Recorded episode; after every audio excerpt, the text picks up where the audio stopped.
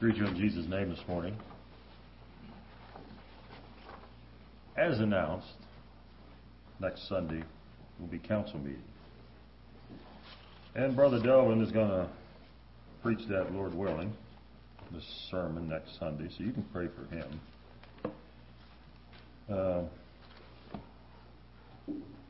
So I do not intend this morning to preach council meeting sermon. However, I'm going to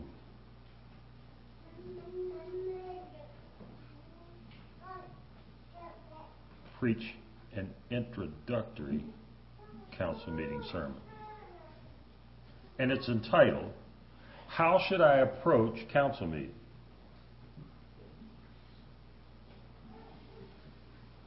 How should I approach it? So this is not about council meeting, I mean the council meeting proper, but it's how should I approach it? How should I view it?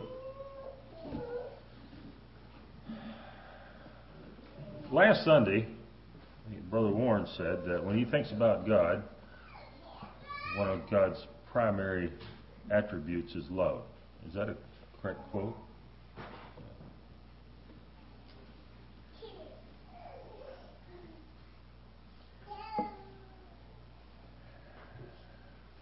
Next Sunday, we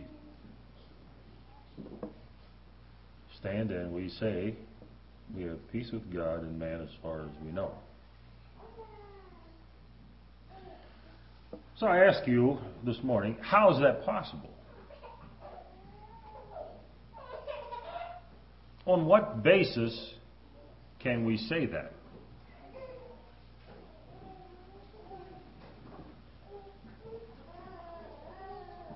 Is that an ordinary statement, or do we count that a privilege to say that?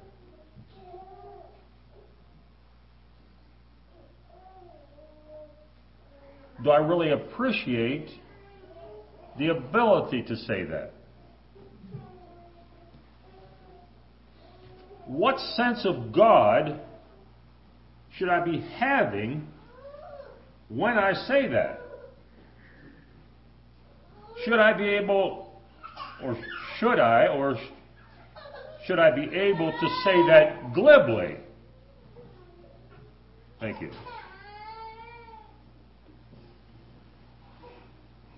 How deep should my feelings be when I give that testimony? Because how that's done has a lot to do with how God's going to view next Sunday's service.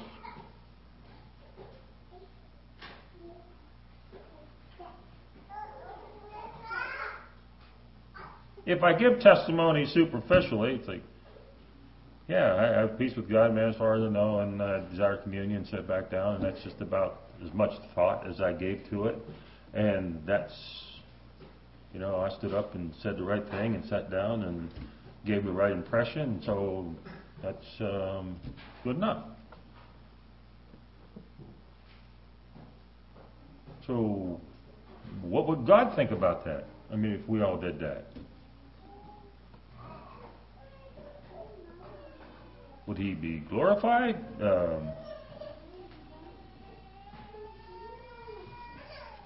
Would the service be changed in God's view if he knew, which he does know, that we all gave our testimony from the depths of our heart?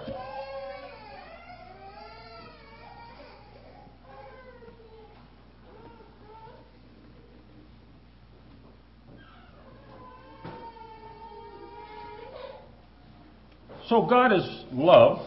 He loves us intensely.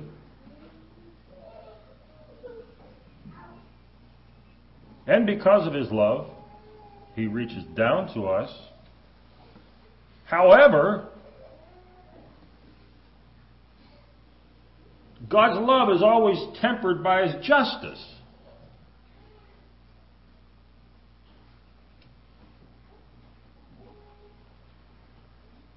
So how can I, as a moral human being, with my propensity to failure, my propensity to discouragement at times,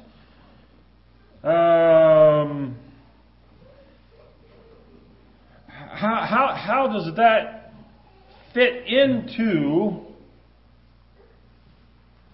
the fact that I can stand up and say from the depth of my heart that I have peace with God and man as far as I know?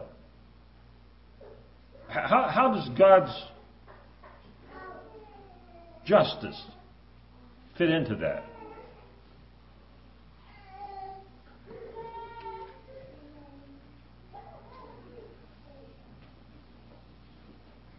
You see, because if he just went by his justice, then when it came time to give your testimony, it'd be all empty because God would just dealt out what we, you know. He would have just given us according to our iniquities and our failures and whatever, and I couldn't say that I would be right with God because God says, you know, you're not perfect now, so until you're perfect, then we're not on good terms here.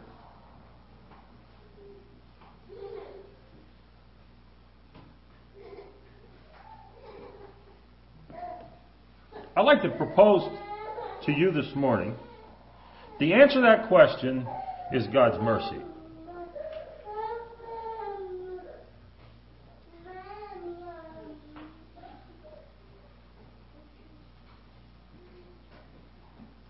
You see, as we understand the extension of God's mercy to me, then we understand,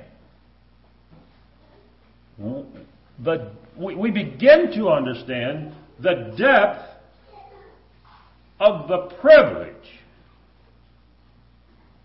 of being able to stand and say, I have peace with God and fellow man as far as I know.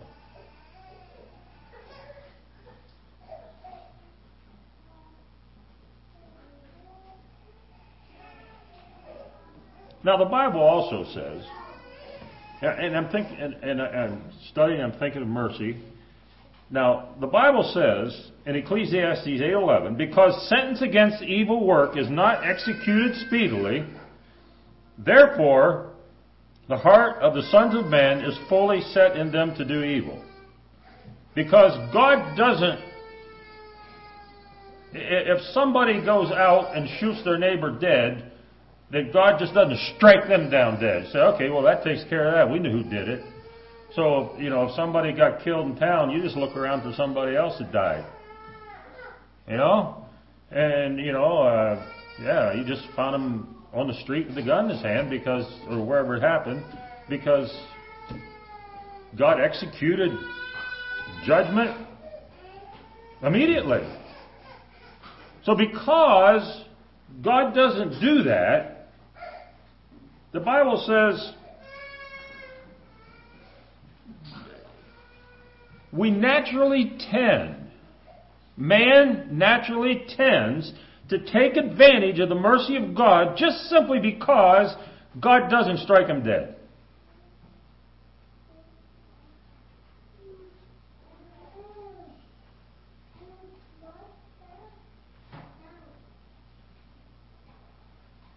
And you think about that. You think about that. That is an awesome thought.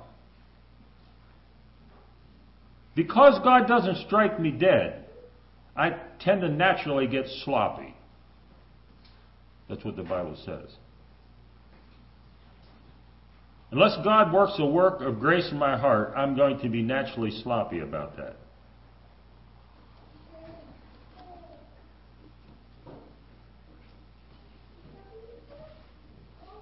And I'm going to think that I can get by. Or worse yet, think I did get by. Because God doesn't strike me dead. Now, so what is mercy? Webster's 1828 again.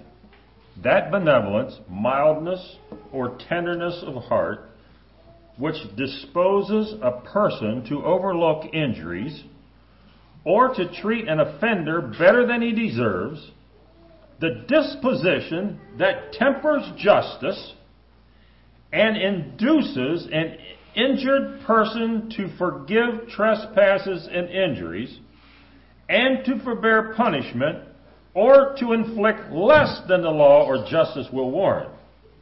In this sense, there is perhaps no word in our language precisely synonymous with mercy. That is a profound statement. There's no other word in the English language that you can use interchangeably with mercy, and it covers the same idea. You think about that there's only one word. It's mercy. That which comes nearest to it is grace. Undeserved favor of God. Well, what is that? That's mercy. All right. It implies benevolence, tenderness, mildness, pity or compassion, and clemency, but exercised only toward offenders. Mercy is a distinguishing attribute of the Supreme Being.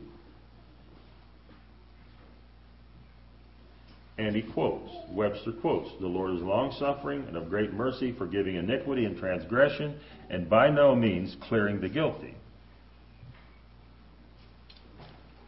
And there's more definitions.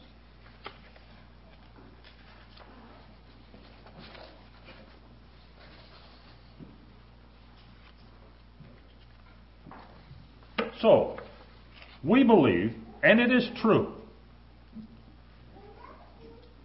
that our character qualities get out of proportion. Nobody in this audience here this morning, I'm sorry to tell you if you didn't realize this, that all your character qualities are in perfect proportion. But God's always in perfect proportion. Okay, my anger or my wrath may outweigh my justice, or my love may get mushy, it's to the point where I know it's not in my vocabulary when training my children. Okay? And so they suffer because of that, and they're confused, and they don't know whatever, you know. But God's character qualities are always perfectly in proportion. If God gets angry, it's not because something else is lacking. If God's justice did something, it wasn't because of his lack of love. It wasn't because he's lopsided. See? So then I had to ask myself, so where in the Bible, we're talking about mercy this morning, so where in the Bible did God's judgment, and I'm not sure what word to use here, I'll use the word outweigh his mercy? So mercy got to God's limit where it was absolutely perfectly the edge of God's mercy. And at that point, his judgment took over. Not because he was wrong. It's just simply there's a point. There's a point in God's perfect personality where mercy goes to a certain point and then judgment takes over. So I'm going to give these this morning because of that verse, because God doesn't show that to us immediately. We're going to look at a few places where man pushed God over the line, if I'm going to call it that. And the first was in Genesis. Genesis 6:1-8. And you can read that account, a very familiar account. What happened before the flood? Now, the flood was God's judgment, okay? His mercy was pushed and pushed, whatever, if you want to get it, till it was to the line, and God said, I have enough. Judgment is going to come on this earth in the form of a flood. What were they doing? The Bible says they were marrying, the people of God were marrying the sons of men. So in our day, in our time, we say, well, the young people of Prairie were marrying town girls or town guys. That's kind of a simple. Yeah. So the girls in church weren't pretty enough, or the guys weren't macho enough, or whatever, so you go to town and get somebody. The Bible says they had wicked, sinful behavior. And he says that they had consistent, prolonged, wicked thinking. The imagination of their heart was only evil continually. Now, it wasn't like, I hate it that Mom serves eggs every morning. All right, so then you say, oh, no, I shouldn't be thinking that. I should be appreciating Mom for making eggs every morning. No, that wasn't what it was. They thought continually, consistently evil. And the result of that was that God's judgment took over, and he says, I'm going to wipe out. He said, I'm sorry that I made man. I really am sorry.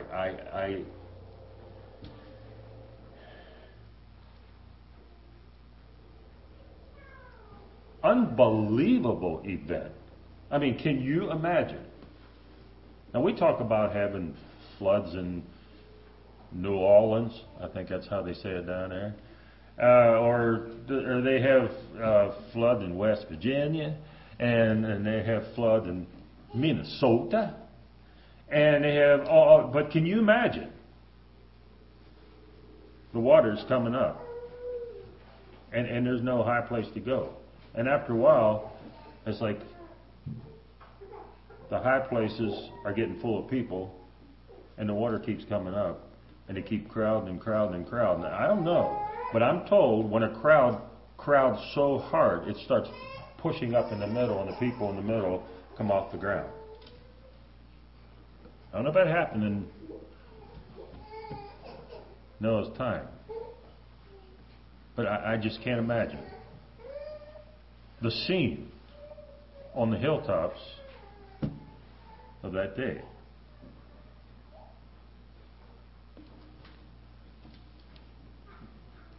Then you have Sodom and Gomorrah. Genesis 19. You can look at it. Deviant lifestyles.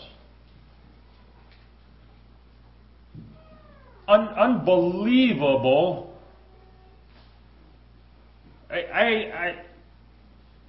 You hate to even read passages like that over the pulpit. I mean, it's so deviant. What these men wanted at Lot's door and what he offered them, it is beyond my comprehension. And you know what else? It staggers my imagination. He said, brethren, don't do this. That term.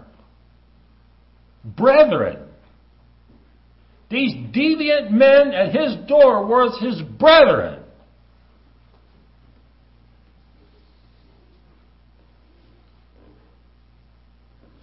So obviously, it would seem to me that the men at the door were, we would call Christians today. Why would he call them brethren if they weren't, had some kind of religious connotations? I think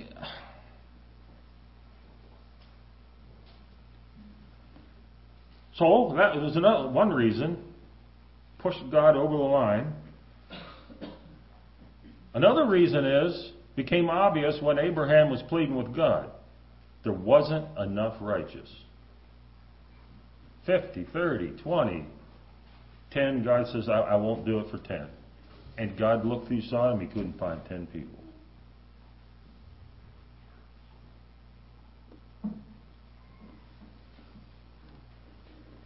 Ezekiel 16:49 says, "Behold, this was the iniquity of thy sister Sodom, pride, fullness of bread, and abundance of idleness." So, thinking too much of ourselves, eating too much, and too much partying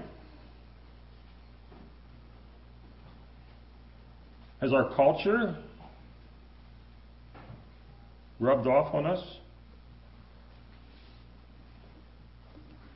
I drove into Bible school the other Friday morning, and there was probably $2 million worth of equipment sitting on the road to the racetrack. Campers, motor homes built on semi-frames, pulling 35-foot 3- and 4- axle trailers with race cars. I don't know what 6 or 7 of them are worth. Okay? I don't know. But then they opened the gates and those 7 went in, and these semi-trucks with their campers pulling their race cars. I stopped a neighbor and I says, "What's up?" He said, "It's a national race." And these trucks kept coming all day long. And I was like, unbelievable. I would say it's, probably $10 million. If I had any kind of a guess, and that might have been low by the time all these guys got pulled in their race.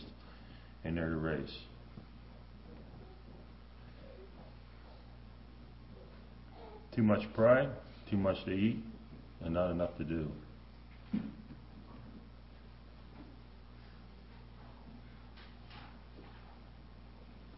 What was the result of that? God sent a firestorm of burning pitch on Sodom.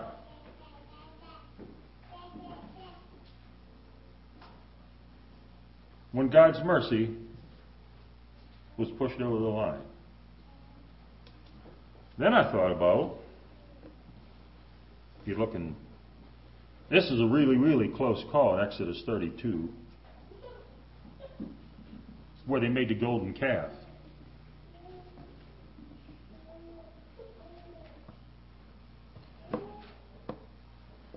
God says to Moses, "You better get down there. There's trouble down there." And by the way, they were playing rock music,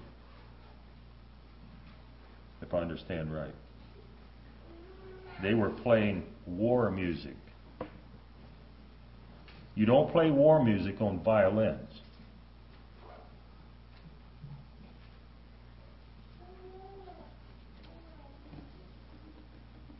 God says, "Let me alone. Step aside." He said, "I'm going to wipe them all out." Moses says, "God, please don't, please. The nations of the world are going to look in here and they're going to say, they brought all these people out. You brought all these people out here in the wilderness just to destroy them." He said, "For your own name's sake, please don't." God says, okay, I repent.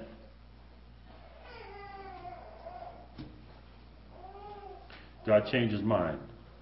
Really close shave for the entire nation of Israel. Really, really close shave. Then if you turn to Numbers 15, the fourth illustration, the end of Numbers 15, Moses has a members meeting. We would call it today. Moses has a members meeting, gets the people together, and he says, God says that we should add to the dress standard. Now, how do you like that? I go over in church. People, me included, like less restrictions. We don't like more things to do. But God says, I want you to put this ribbon around, and I want you to do all these things. And so he adds to the dress standard through Moses. What happens the next day?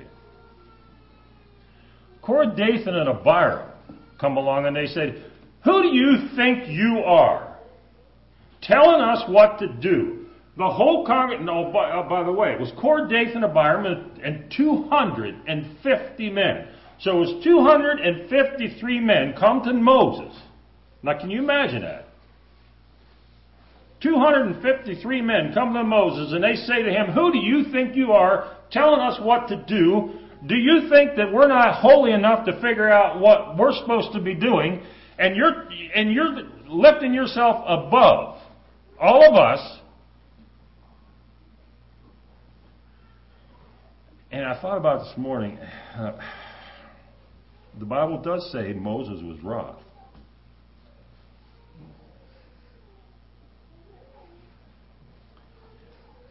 And he says to them, okay, come out, we're going to have a meeting, and we're going to decide, we'll try to solve this. And they said, Kor, Dathan, and Abiram says, no, we're not coming out. There's no way we're coming out.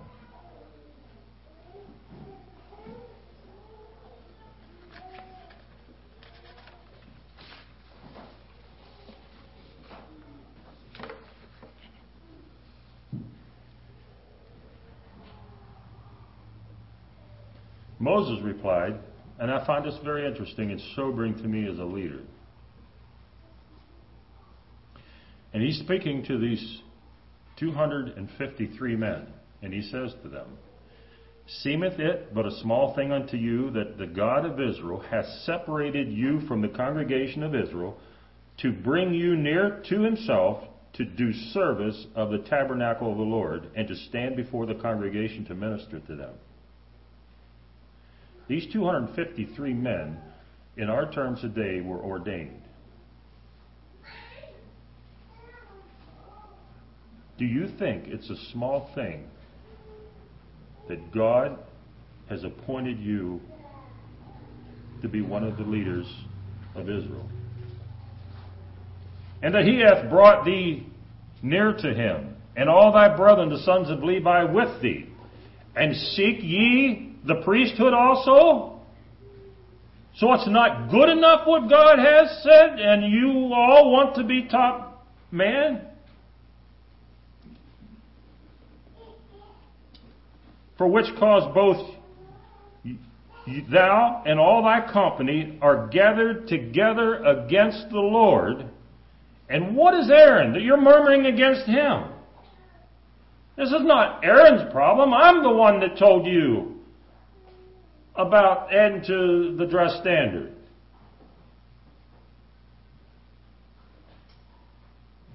They said, we won't come out. God said to Moses, step aside. I'm going to take them all out, except you. And Moses said, God, please, just because there's a couple and all these thousands of people, are you going to wipe us all out? God says, no, okay, no, I won't. But he said, I want to tell you to do something. You separate yourselves from these three men so that I can take care of them. Moses says, you come out, and if you die the normal death, then you're right. If you don't, then you're wrong. And I cannot imagine. Can you imagine? All of Prairie Church, out in the middle of the yard. And we're having this problem, and we're trying to solve it. And all at once, the earth starts shaking, and it opens up. 253 people, with their wives and their children, go down, and the earth just closes right back up again.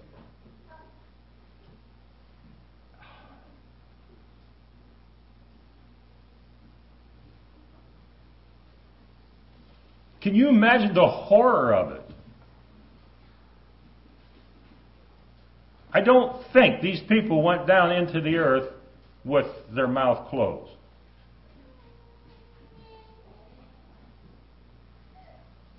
I think they went down screaming. I'm not trying to scare anybody this morning, but I'm trying to be realistic. I cannot comprehend. Unbelievable. So, I think that would wake me up.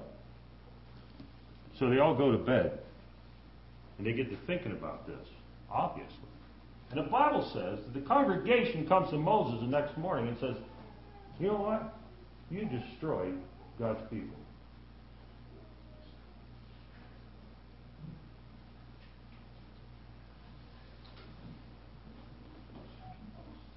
And the Bible says God sent out a plague to them, and they start dying like flies. And Moses says, Aaron, get the censer, get some fire, go to the tabernacle and make sacrifice for these people. And the Bible says that Aaron got it, and he ran, and he made sacrifice for the people. And it says God stopped the plague. Anybody know how many people died? 14,700.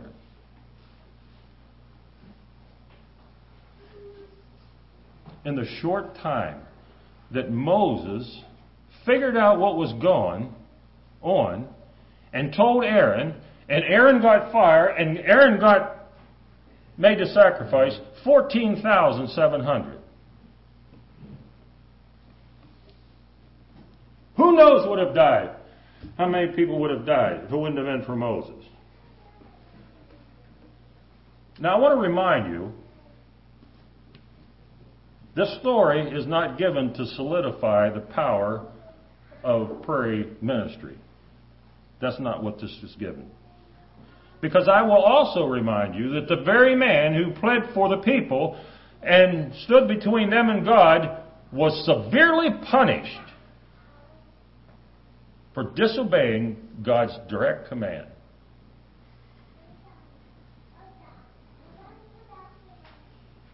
He was not allowed to see the results of his entire life's effort of going into the land of Canaan. Because God gave him specific instructions how he's supposed to get water from the rock. He got angry, and he did it his own way. God said, no. You're not going in.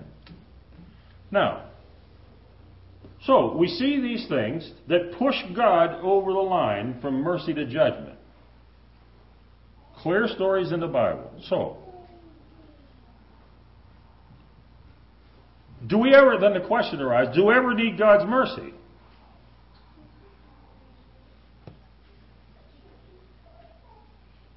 So have you ever done anything sinful?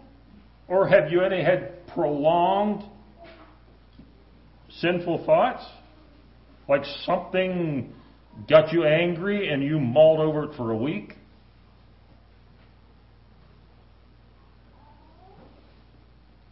Were we ever immoral, proud? Did we ever eat too much? Did we ever play too much? Do we ever disrespect God's authority over us? I hesitate to tell this story, but I'm going to anyhow. There was a Midwest bishop who was called in by the Midwest bishop body about his behavior. And they gave him instructions what to refrain from doing. He came out of that meeting, and he was chuckling to me what the bishops told him. Ooh. Wait a minute. That is not funny.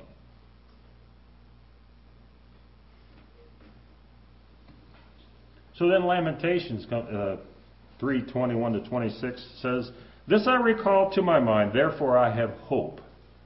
It is of the Lord's mercies that we are not consumed, because His compassions fail not. They are new every morning. Great is thy faithfulness. The Lord is my portion, saith my soul. Therefore will I hope in him. The Lord is good unto them that wait for him, to the soul that seeketh him. It is good that a man should both hope and quietly wait for the salvation of the Lord." Folks, we're here.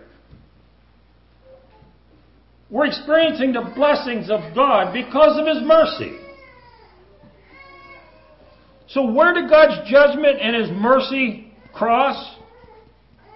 I would say at the cradle of Jesus Christ and at the cross of Jesus Christ. The Bible says God so loved the world that He gave His only begotten Son, that whosoever believeth in Him should not perish but have everlasting life. It was because of God's mercy that Jesus came. It was because of His mercy that Jesus gave His life for me and for you.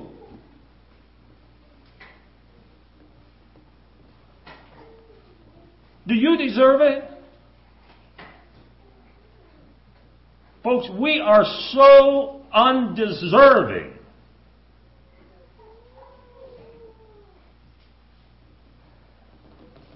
Why should I, who am so undeserving, why should I, who am so overabundantly blessed beyond measure, why should I have the privilege of testifying that I have peace with God and man, as far as I know? Why would I have that privilege?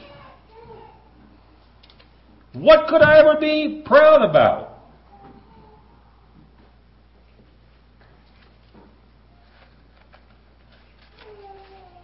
But then the question comes, if God extends mercy to me, should I be extending mercy to my brother? You see the basis, we're talking about God's mercy to us that allows us to have salvation through Jesus Christ. But it's also mercy. Only mercy allows me to say honestly that I have peace with my brother.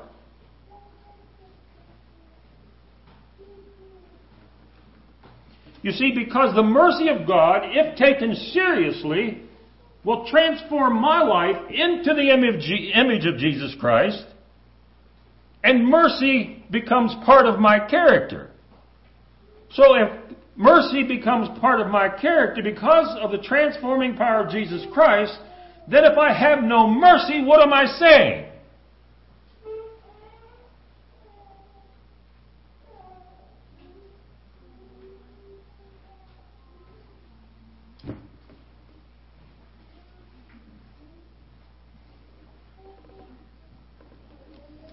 Because it's our carnality that makes us bold, makes us brazen, makes us overbearing, makes us unforgiving and hard to get along with. That's our carnality. Micah 6:8 says, "He hath showed thee, O man, what is good, and what doth the Lord require of thee, but to do justly, to love mercy, to walk humbly with thy God." Proverbs 21:21, "He that followeth after righteousness and mercy findeth life, righteousness, and honor." Colossians 3:12 and 13, "Put on therefore as the elect of God, holy and beloved, bowels of mercies, kindness, humbleness of mind, meekness, longsuffering, forbearing one another, forgiving one another. If any man have a quarrel against any, even as Christ forgave you, so also do ye." In my preparation for the Sparta Joint Service Devotional, you recall I talked about listening.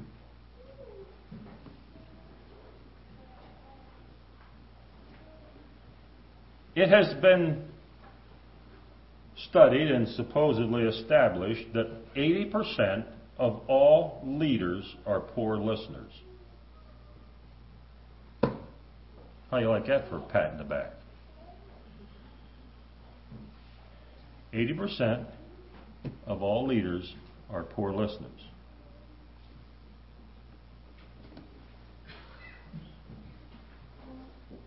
So why would a person who is a leader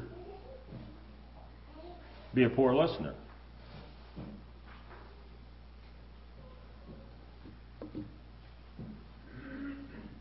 Because they don't have mercy. Right? See, they are critical listeners.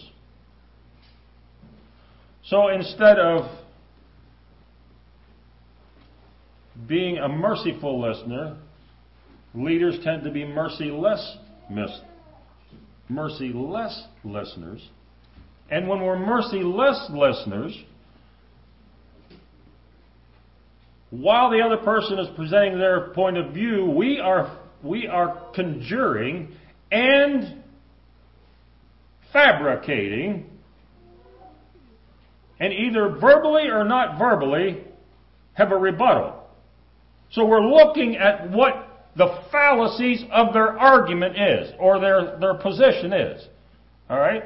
Because we're the leader and we're supposed to get ourselves through all this. So if I can blow out everybody else's idea, then I can lead ahead, okay? And leaders are famous for it.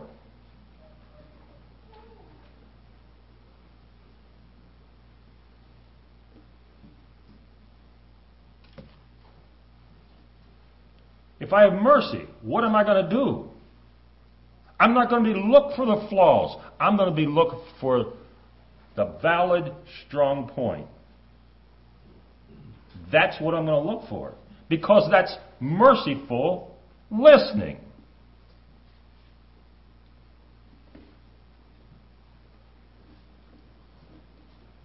I get a business magazine at Maranatha, and I usually just scan through it and throw it in the waste can. Every once in a long while, I get a little tidbit out of it. And it says, as leader, you should share as if you are right. And obviously, if you're a leader, you should have thought through and have some kind of a valid contribution. You should share like you're right, and you should listen like you're dead wrong.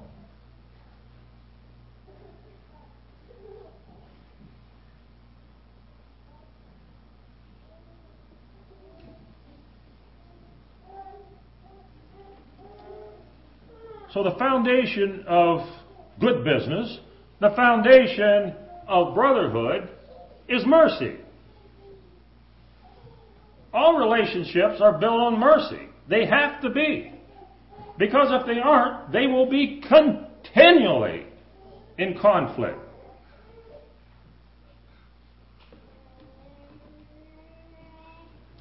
So I come to the conclusion that I don't deserve to be a brother in Prairie Mennonite Church this morning. I do not deserve that.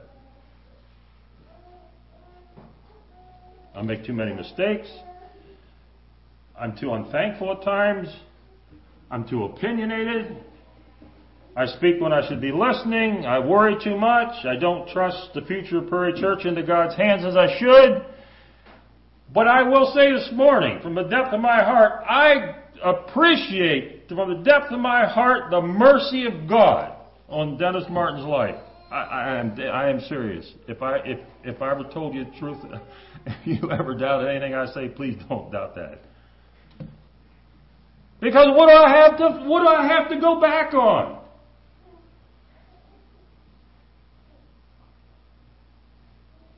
Seriously. What do I have to go back on? I don't deserve it from you, but I'll tell you this morning that I deeply appreciate it.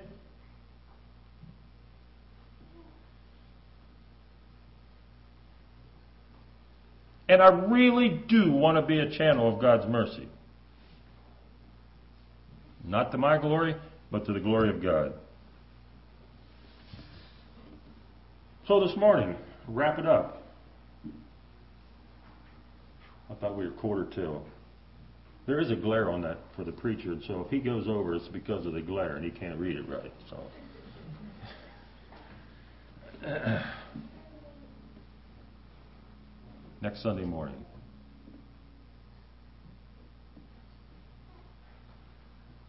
Do I understand that I desperately need and appreciate the mercy of God?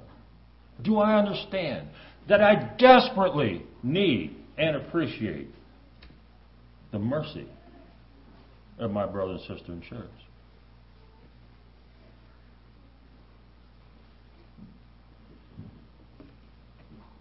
Without that, Next Sunday will be superficial and probably doubtful in the eyes of God.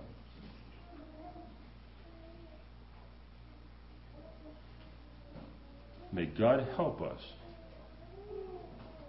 to appreciate, receive, and give mercy like He does.